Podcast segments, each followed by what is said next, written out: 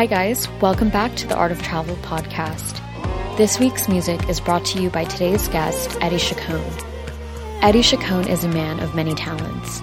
He's a musician, photographer, and contributing editor of Autre magazine based in Los Angeles.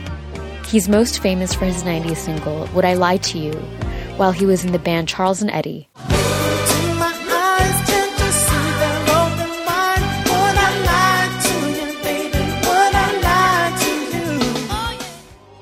After a decade off from producing his own music, he recently returned to the studio to produce an album with John Carroll Kirby called Pleasure, Joy, and Happiness. Here's Eddie on the line. I just wanted to say thank you so much for joining me today on the Art of Travel podcast. And I also wanted to congratulate you on releasing your new album, Pleasure, Joy, and Happiness. I think the title itself is what we need right now. So tell me a little bit about your album. Well, it was recorded and conceived actually before the pandemic. Even before the pandemic, I think I personally just felt like social media and the pace of the world felt super chaotic to me. And I just felt like I wanted to create something kind something that was on the opposite end of the spectrum from what I was felt like I was being bombarded with. So I wanted to create something that was a break from the chaos and something that people could actually recharge their batteries to. Yeah, that's beautiful. And how did you come about producing this album? I hadn't been making music for over 10 years. And I think the hardest part when you're an artist is hooking up with the right record producer to help get the vision that's in your head out into the world um, sonically. And so I just wasn't having much luck in that area for many years in the last years that I was attempting to do music. So I was writing a lot of songs privately and I had a lot of ideas of what I thought would be a great record, but just couldn't find the right person. And then skip to 10 years later and 10 years of not doing music and I suddenly had the opportunity to meet John Carroll Kirby, who was coming off of having produced the last two Solange records, and he had worked with um, Connan Mockasin, and he's a good friend of Mac DeMarco, and he just makes a very, I call it quiet on the inside, meditative type of instrumental music himself, but he's also a tremendous producer. And a mutual friend of ours had the idea that somehow the two of us would hit it off. And we had coffee, and we really did. It was it was pretty magical right from the get go. Uh, a 20 minute coffee turned into a three hour uh, meeting talking about music and ideas and concepts, and and that turned into the earlier sessions of starting to record what would become pleasure, joy, and happiness. That's incredible. So you guys sort of just saw eye to eye in the vision of the type of music you felt was missing?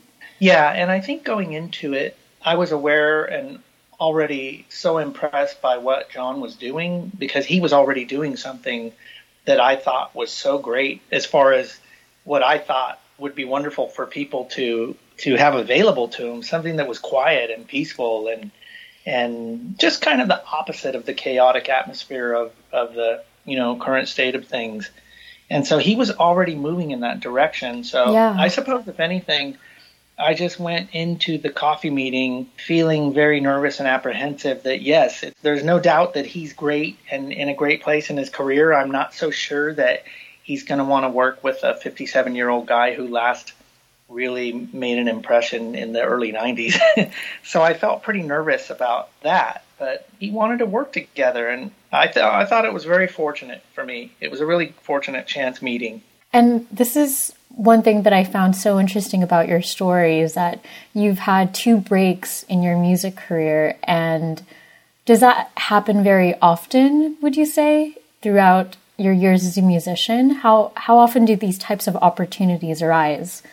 Having come from uh, pretty humble beginnings, I didn't expect to get a break at all. It was a it was a sort of a wild dream of mine to be able to work as an artist and work in the music business and I probably would have been thrilled to have achieved much less than I was fortunate enough to have happen to me. I think it's such a tall order to try to make a living in the arts or, or be an artist for a living. And to answer your question, I just feel unbelievably lucky. I've had a lot, I've had the stars line up for me many, many times from when I first arrived in LA and, and a chance meeting that I had with a woman who was the vice president of CBS who would go on to mentor me for 18 years and sign me to every company that she worked for as a songwriter she really worked to mentor me and develop me as a songwriter. And so I was exposed to just some of the greatest teachers in the world, people that we all idolize and look up to uh, in the world of music. I don't know. I just had opportunity, one opportunity would yeah. lead to another, and it was just a series of times in my music career where the stars seemed to line up. Can you tell me a little bit about where you grew up and how you got into music? I grew up in Hayward, California, which is a suburb of Oakland, um, just across the bay from San Francisco. I was obsessed with music from the time I was a child. I, I think me and my two older brothers, I'm the youngest of three. Um, all three of us played in a marching band when we were young, so we all played instruments. I mean, very young, from the time we were small boys. Music was just the be all everything in our household. You know, my mom was obsessed with Rod Stewart. My brother was obsessed with Led Zeppelin, Robin Trower, Rick Derringer, and Todd Rundgren. My other brother was obsessed with Al Green, Marvin Gaye, Sam Cooke, Otis Redding. So I just had like this complete, I don't know how to put it, like a mishmash of different genres blaring through my bedroom walls as a kid. I envisioned myself wanting to be in music for as long as I could possibly remember. I can't remember having ever wanted to do anything else. When did you pick up your first instrument? I started playing the guitar when I was 12, and um, my mom and dad got me a teacher at a really cute little music shop, um, like a little family owned music shop in a strip mall in Hayward, California. And I remember the lessons were $8. They would take me like every Tuesday or something. and it was so sweet. I remember the first song I learned was House of the Rising Sun. I knew it was going to be in that genre though. I feel like when you pick up an yeah, instrument when you're 12, you're always you're always learning um, something from like the Led Zeppelin, Pink Floyd generation of yeah. music. totally. Yeah, so I started when I was 12, but I have to say I was just I started so passionately and so seriously. I think my mom and dad had bought my older brother's instruments that wound up collecting dust in the corner. So that by the time I told them that I wanted an instrument, they said, "Well, get a paper route and you know save up. If you can save up, I think twenty-five dollars, we'll chip in the extra ten and get you this thirty-five dollar electric guitar that I really wanted at the music shop down the street." And I did. I got a paper route, and I I I did that until I saved up my twenty-five dollars. I think I must have been like ten years old riding my bike, delivering papers, and they kicked in the rest, and that was that was how it all began. That's wonderful. And were you in high school bands? I never played in high school band. I've always, admittedly, bit a bit feral as a musician. I never learned to read music. I didn't have the discipline for it, and I just wanted to be an improvisational musician who I've always been kind of a loner from the time I was a kid. So I wasn't very good at things where you had to belong or join things. Mm. So band was never going to work for me. I was more the kid that the the loner kid that just sat in his bedroom from three o'clock when I got home from school until I went to bed every night and and just obsessively played guitar and tried to mimic the guitar solos of all the great guitar heroes from the 70s. Oh man, so you're completely self-taught. Completely self-taught. Um, except to say that I had a lot of tremendous mentors, especially once I moved to LA and I somehow, you know, fell under the tutelage of CBS. And there was just this incredible staff of music executives there. I think they must have felt sorry for me. I mean, I was new in town, I was 20 years old, and CBS just became my home. I was literally there every day, all day, being taken out to breakfast, lunch, dinner and then going to all the parties at night and being introduced to every celebrity and behind the scenes songwriter that I'd ever could have imagined. It was an incredible world that I somehow fell into right when I moved to LA. What was your first starstruck moment? Well, in the offices of CBS, I met Ron Miller. Your average person wouldn't know who that is, but he wrote many of those great legendary Stevie Wonder songs like Yesterday, Yester Me, Yester You, Down to Earth. He's just one of the great legendary Motown songwriters. I met him, God, I met um, Al Green, who was probably, you know, I think I spent a great many years of my life literally trying to mimic Al Green. I love um, Al Green. so there was a point at which Al Green recorded a song off the first Charles and Eddie record, and a friend of mine was producing the record and and said, if you want to come and meet Al, come with me to this show tonight in New Jersey, and I'll take you backstage and you'll meet him. And and I got to go backstage and meet Al Green after he had recorded one of a song from our record. That's incredible. Yeah, I'll never forget it to this day because he did the funniest thing I ever I never would have imagined someone of that caliber doing. He gave me his business card. and I thought that was really funny. And I actually still have that business card. I would frame that. Did it inspire you to start creating your own business cards? yeah, I wonder if he still carries business cards. When you moved to LA, were you there to pursue a career in music? Oh, yeah, absolutely. You know, I mean, by the time I was, I think, 12 years old, I had started my first garage band with um, Cliff Burton, who went on to play in Metallica, and Mike Bordin, who went on to be the drummer in Faith No More. Um, we were childhood friends. And so by the time I moved to LA when I was 20, I had already played in a series of pretty popular, like locally popular rock bands that would open for bigger bands when they came to town. By the time I came to LA, yeah, I didn't really know that there was actually an industry behind the music business that just consisted of songwriters. I thought I just wanted to be a rock star. Yeah. And then when I accidentally connected with CBS Songs, that wasn't the record leg of CBS. It was the songwriting publishing side of CBS Music. So that was the world that I first got introduced to when I came to LA. Yeah. Is this world of songwriters and I didn't know that on all these great legendary records that we all love, many of the songs are not written by the artists. So that was like a whole new world that I fell into that I didn't even know exists. So I couldn't have aspired towards it because I didn't know it existed. Yeah, that's fascinating. What was your first big break? The first big break was um, shortly after s- signing with CBS Songs as a young songwriter when I was 20 ish. Something happened in the music business where CBS somehow, a leg of CBS called ATV Music had a portion ownership of the Beatles catalog. And at that time, there was a really cool band, I think, called Timex Social Club that was having a number one hit with the song Lean on Me. And so the president of CBS thought if he could get me to demo Beatles songs in a contemporary kind of way, mm-hmm. he thought maybe he could have a big hit with a Beatles song, like get somebody really cool and current to record Beatles a Beatles song and maybe have a big hit like Lean on Me. And so I did. I recorded Love is All You Need, Getting Better, and one other that I can't remember. But yeah, he he loved what I did and he took it to the president of Columbia Records, a guy named Mickey Eisner, and played it for him. And the president of CBS said, "I love it exactly as it is. Who's this?" And that's when he called me up and said, "I got you a record deal at Columbia Records. I no hope you don't way. mind." That's incredible. Yeah, it was just completely out of the blue. Did you perform under your name, Eddie, for some time? When did you start Charles and Eddie? Yeah, this was many years before Charles and Eddie because, boy, that turned out to be such a lesson um, in the music business or just a big part of my journey. I kind of thought, like, when I was a kid, you know, if you got a record deal, you became a rock star. I didn't know that most records fail and that very few people become rock stars. so my first few records completely flopped and never saw the light of day, including that one I was just telling you about, the Columbia record. Mm. So it was actually seven years later that I met Charles on a New York City subway train in New York.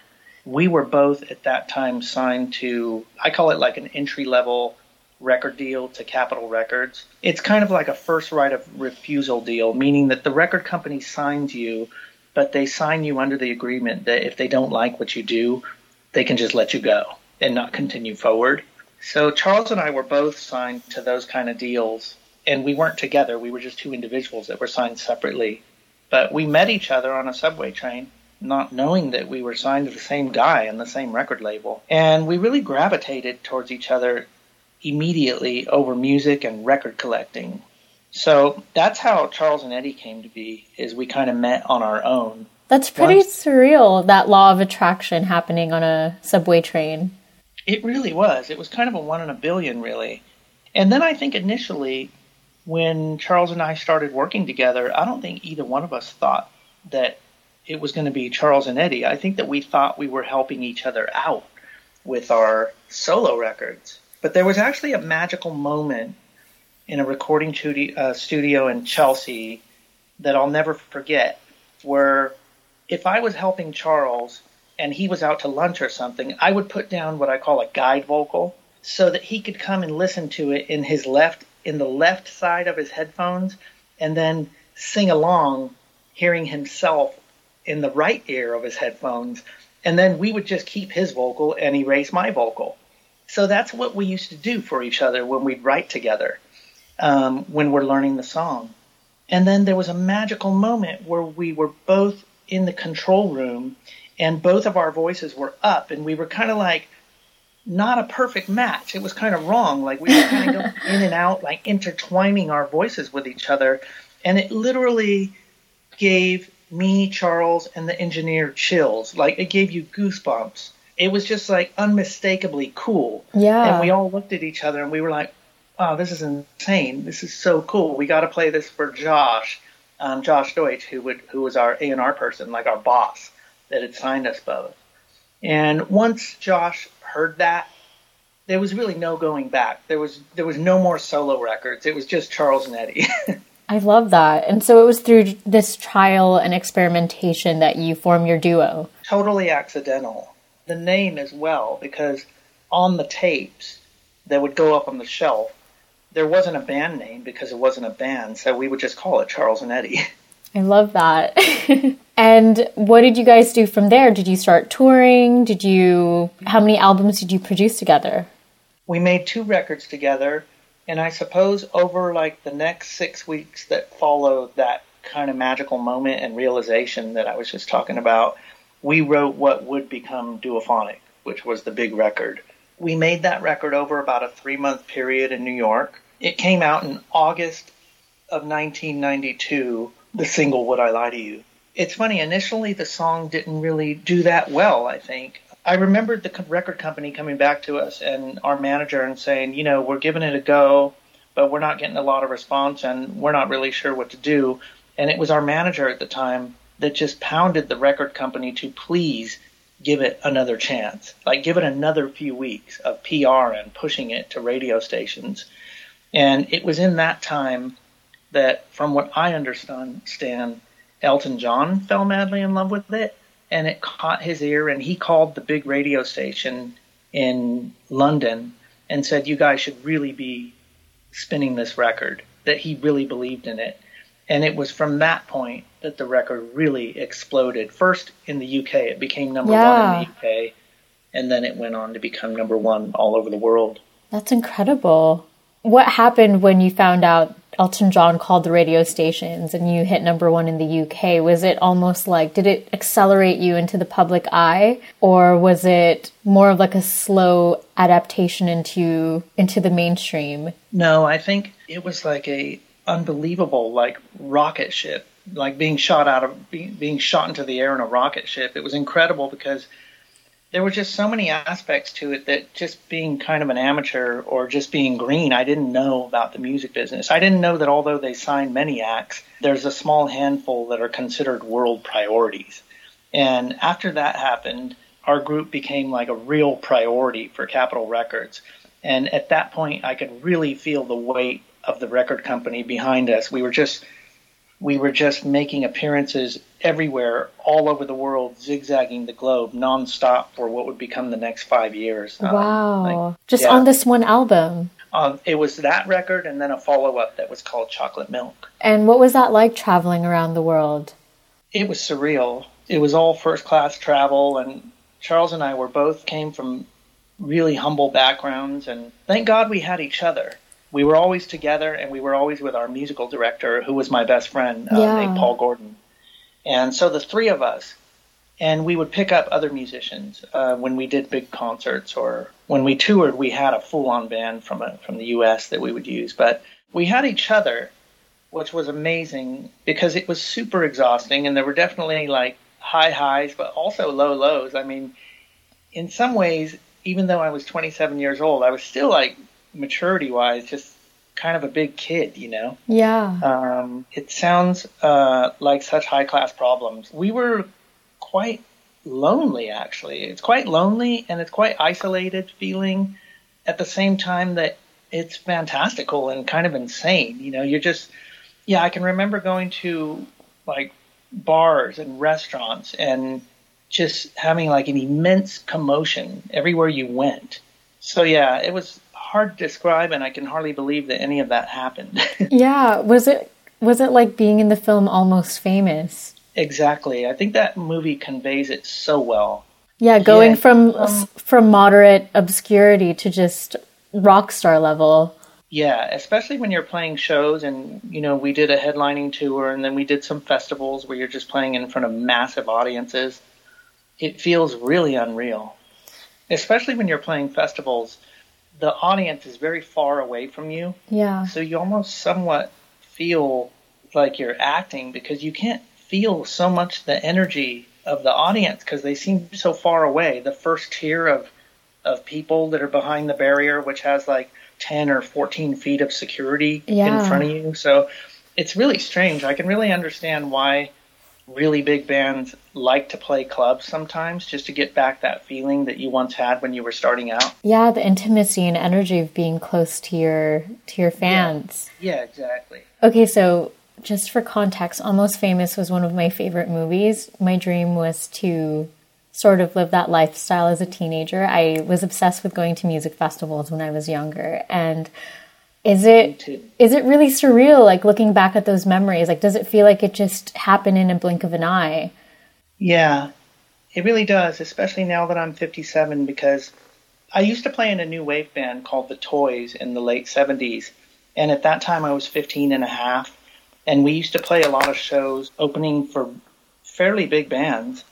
And I remember the promoter, who was a very famous promoter in the Northern California, said, "Oh, you're the youngest guy since Neal Schon of Journey to be like on this circuit playing these shows like this."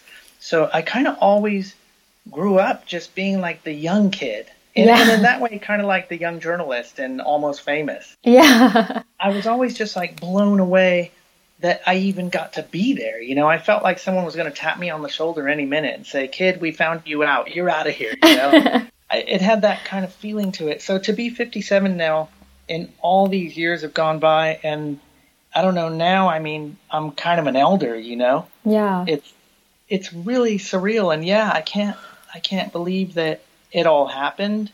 I really do pinch myself every day, and honestly, I I'm just shocked that it went the way it did there were so many talented kids where I came from, and I don't think I was the most talented. I might have been the most persistent, but I wasn't the most talented.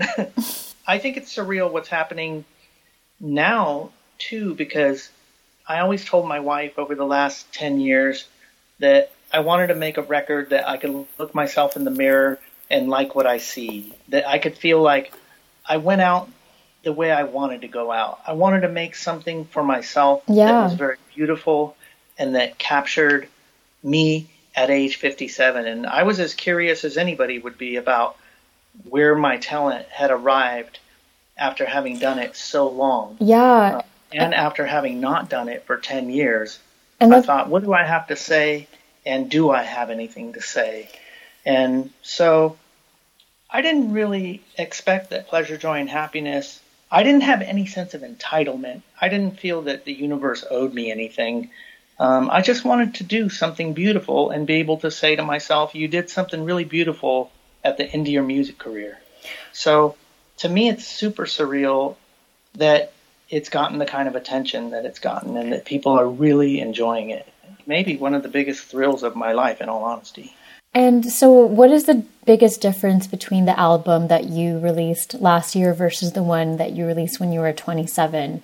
Did you have more commercial pressure when you were performing as a musician full time to versus what you created I think when I was 27 and I was doing Charles and Eddie, I still was so deeply entrenched in my idols, the people that I wanted to be or be like, you know, those great, and for me it was those great 70s soul singers. So Charles and Eddie was really a retro act. The records are really retro 70s soul records.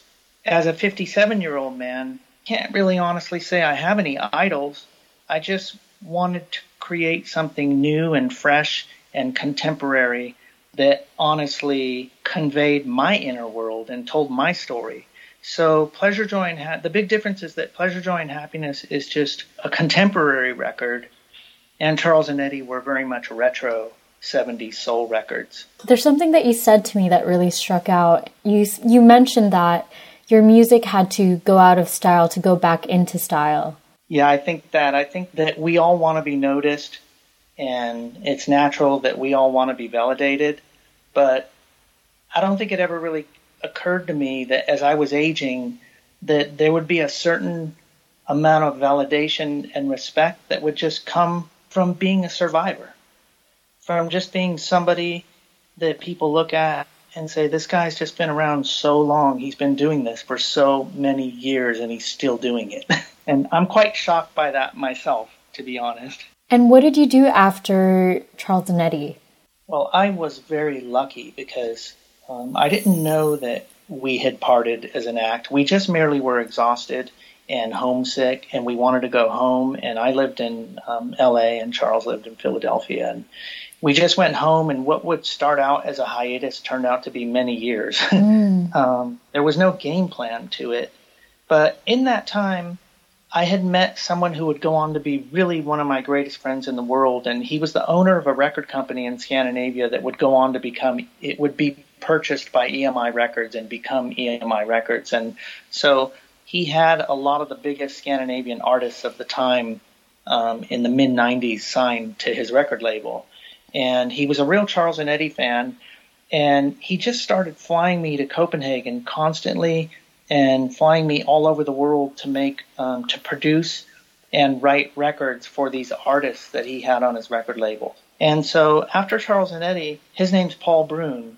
Um, Paul and I just made a whole series of records that were super successful in those areas. So it was great because I think had I not been getting that validation of seeing those it, w- it was a lot of hit records. I think we made seven number one hits. Oh wow! Um, for other people. Yeah. And I think had it not been for that time, it might have been a sad time because I mean, what a tremendous contrast to be traveling the world and then all of a sudden you're back home and it just goes from like, you know, from 100 miles an hour to zero.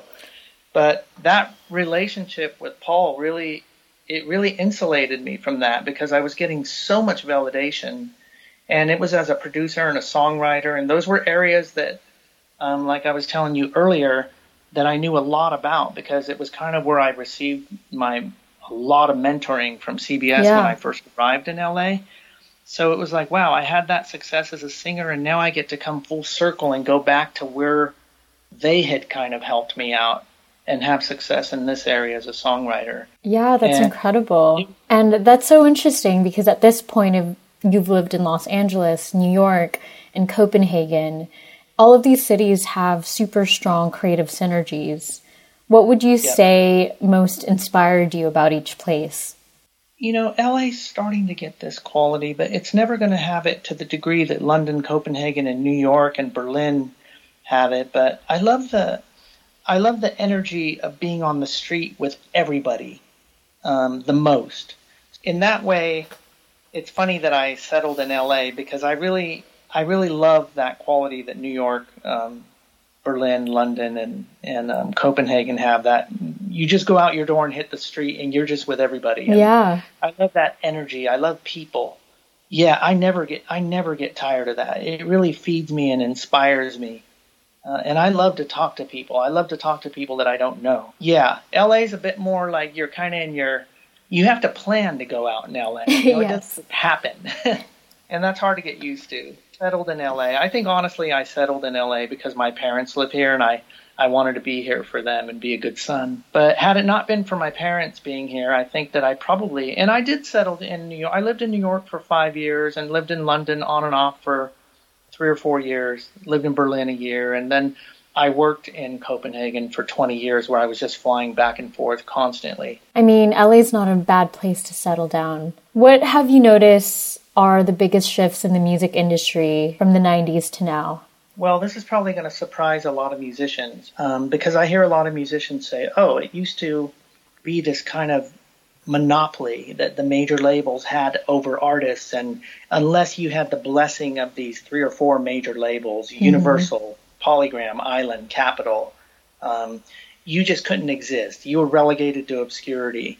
But I kind of disagree with that because what I observe is that you used to have three or four companies that decided whether you got to exist, and now you just have one um, or two. You have Apple and Spotify, and if they don't acknowledge you, you don't exist. And so they're still major labels. They're just not called the same thing. They just have new names. Yeah. So I think there's actually a smaller. There used to be a whole bunch of major labels. Now yeah. there's really just two. Do you feel like there's less barriers to entry or more?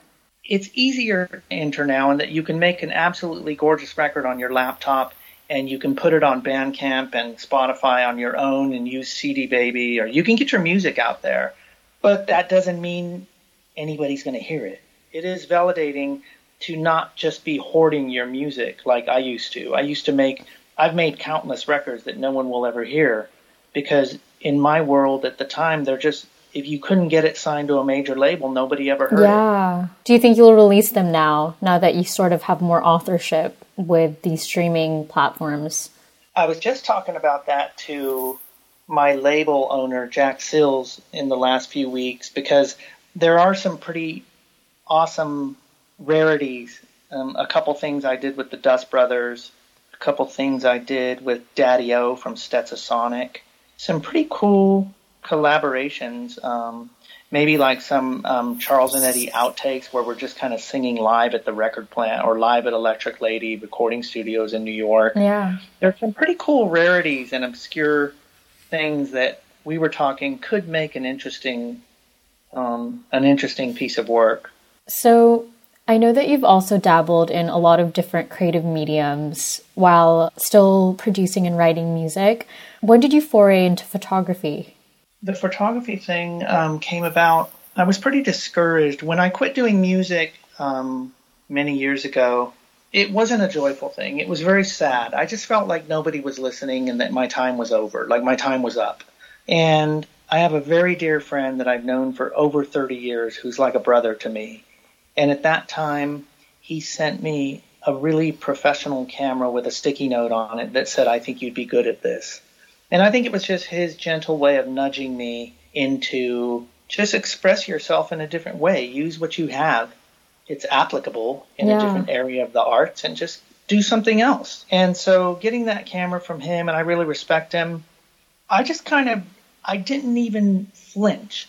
I just immediately started shooting. Um, booking models and and buying tons of coffee table books to soak up as much as I possibly could um, to educate myself and and um, try to find a voice of my own. It was kind of it was quite liberating because it felt I went from getting doors slammed in my face in the music business and being very over to all of a sudden being new again. That must have been exhilarating. And do you find that your visual medium somehow informs your musical one or vice versa? I'm a type of person that just notices everything all the time. It's a curse. it's like I'm being bombarded by a hurricane 24/7. And so yeah, I think that they they have always informed each other all the time. I mean, I can I can really tell just based on the visuals of your album. It's just so lovely and thought out and it feels like there's an aesthetic in your sound. How are you able to convey those sort of expressions and themes as someone who doesn't make music? I definitely feel when I'm making a record, and I have always felt this way since I was a kid. Oftentimes, when when your friends suggest you should do this song or you should do that song, or your record company A and R boss will tell you you should throw this on the record, but I have always felt that records needed more than just for a song to be good. I feel that when you're making a record, you're painting a portrait. So, what does a portrait have? This is just me. It has two eyes. It has one mouth. It has a nose, two ears, the hair, the jawline, the chin, Yeah. the everything. So a song could be so unbelievably amazing, but if you already have two eyes and it's an eye, you don't need it. Yeah. I feel that when I'm making a record, I'm just painting a portrait. So I'm looking. It's kind of like a jigsaw puzzle. I'm I'm not only looking for a great song, but I'm looking for a song that fills in this part of the picture. And you know what, too? One thing that I read in one of your interviews is that your intention for this album is for it to be transportive. And I would love for you to talk to me more about how you create music that's transportive of a certain moment or feeling or time and place. I really wanted this record to not be literal. Um, not to say that there aren't a couple songs on the record, My Mind is Out of Its Mind, where where the lyrics really do have a, a quite a literal narrative. But oftentimes on this record, I wanted it the lyrics to be a bit obscure, like a bit vague, like say things that could be applied in many ways. I wasn't looking so much for a narrative as much as I was looking for that it would evoke a feeling. Yeah. Um, so some of the songs on this record, like Outside, the one that Laraji remixed, Mm-hmm. that was a song where John had this absolutely beautiful track. And I just picked up the microphone and we just hit record. And I just wanted to make sounds that felt right. And that's what came out. So that was really very, there's a few things on the record that are stream of consciousness. I had no clue what I was going to say or do before I did it. And I love doing that. So I wanted to talk to you about Sissy. My love. yeah, Sissy, your love, and and who I'm so thankful I met because otherwise we would have never met. So your wife Sissy is a stylist, and recently she directed your latest music video. Were you guys always creative collaborators in your in your partnership? we have always been, and I always wanted it to be. I always felt that when I met Sissy, she was a third grade school teacher. What an incredible thing to be a third grade school teacher. But in addition to being that, I just felt like she brought so much to the table that was untapped uh, creatively. So, in all honesty, you know, I really dragged her into some of this creative stuff, kicking and screaming. Um, she always felt like she didn't belong there and that I was pushing her into an area that, um, you know, she didn't want to feel like she didn't belong. But I just disagreed with her incredibly and thought that she had some incredible ideas and she has a very, I don't know, she's always been extremely opinionated about how she saw things and wasn't afraid to share it with me. And I just found incredible value in that. She's just been an amazing sounding board for me. So, yeah, I mean, much to my delight, the answer to your question is yes. I like to collaborate with her as much as I can. Um, and I pretty much do bounce everything I do off of her. I love her feedback. And you guys make such an incredible partnership. I mean, the videos and images that you guys create together is really, really evocative. Thank you. Well, I think she has a very potent voice. It's so her, Yeah. what she does. I just really value it. And uh, there's no way that I could do something or aspire to do something visually and not pull her into it because she just makes it better.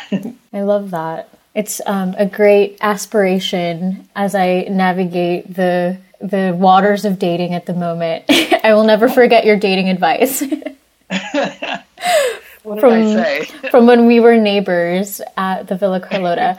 Um, you were just speaking to me and Ashley, and you were just talking about all of the wonderful things you guys have created together. And I think it was more aspirational and just the amount of time you guys have spent together, like not only in partnership, but through all your projects. I think it's really inspiring. I think my main thing that I always tell people is to just be patient because I didn't meet Sissy until I was 44. Oh man, I didn't know that actually. Were you not ready before that? I wanted to find great love, and I knew the value of a great relationship because my parents had one, and I wanted that. I was that person that all my friends would say, You're looking for something that doesn't exist. You just really need to, you know, settle down. And I just wasn't going to have that. I just truly believed that Sissy was out there and that if I couldn't find her, I'd rather be alone. Oh. oh, this is exactly what you told us at Villa Carlotta. And we're like, okay, uh, we'll wait. True yeah. love is worth waiting for. Patience is everything. So I'm curious to learn what projects are you currently working on? God, we just had the most momentous thing um, happen in our life, especially for me. Um, when I had the success of Charles and Eddie, I bought a house in Los Feliz. I was 30 years old, and anybody knows anybody that knows me has been to the countless parties there, and we've all shared countless memories there, and it's just kind of become this house steeped into the memory of everyone that knows me, um, family and friends. And after 27 years, I just decided to sell the house and decided I wanted a completely I wanted to live in a completely opposite way than the way we were living. It was a house and I didn't want to live in a house anymore. I felt like houses require so much maintenance and love and it's like the symbiotic relationship you have with your house. Yeah. You put this incredible energy into it and in turn the house becomes this incredible life force for you. But I think as I got older, I just felt like I wanted a more chill lifestyle and I wanted to literally do music or photography and not be distracted by the needs of the house. So we moved from the house and bought a condo downtown and it's really beautiful. It has like beautiful views and walls of glass and it has like really nice amenities where we can just chill and have friends over and swim or whatever. I think it was the time for it. And I also had this feeling it was a strange occurrence. It occurred to me about a year ago I thought, are you really going to be one of those people that bought a house when he was 30 and then just lived in it until he died? yeah, I mean, it seems like adventure in any way is just like something that you you want to switch things up, right? I mean, otherwise yeah, you're not iterating. Yeah, I somehow felt that that somehow doesn't jive with how I see myself. I'm more of an adventurer type of person. I want to turn the whole thing on its ear and start over again. I love to do that. That's really great. I mean, the fact that the fact that you still have that thirst for adventure is incredible. Did creating the album sort of revitalize some of that? I really think it did. I think honestly, I was telling Sissy a few months ago, I think the house had a lot of sentimentality tied to it. And it was the result of the partnership I shared with Charles and so many people that mentored me. And to walk up those stairs and walk into that house was it was quite a source of pride having come from where I came from. And I remember when I first moved to LA I would go to Greenblatt's the deli and I'd get a pastrami sandwich and I'd drive up into the hills up in Mulholland and I would park in front of those Spanish houses in the hills. And I was just like a young 20 year old dreamer and I'd park my car in front there and I just think, man, one day I want to have a house like this. so to have that house was just, it was just an incredible thing. The sentimental part was that it was tied to a success that not only was I proud of the success, but it was a success that I had reconciled with myself that I probably would never have again. Yeah. So I wanted to keep it like an old photograph you know, up on the mantle, like keep the house as like this is what I got from the success that I had when I was in my 20s.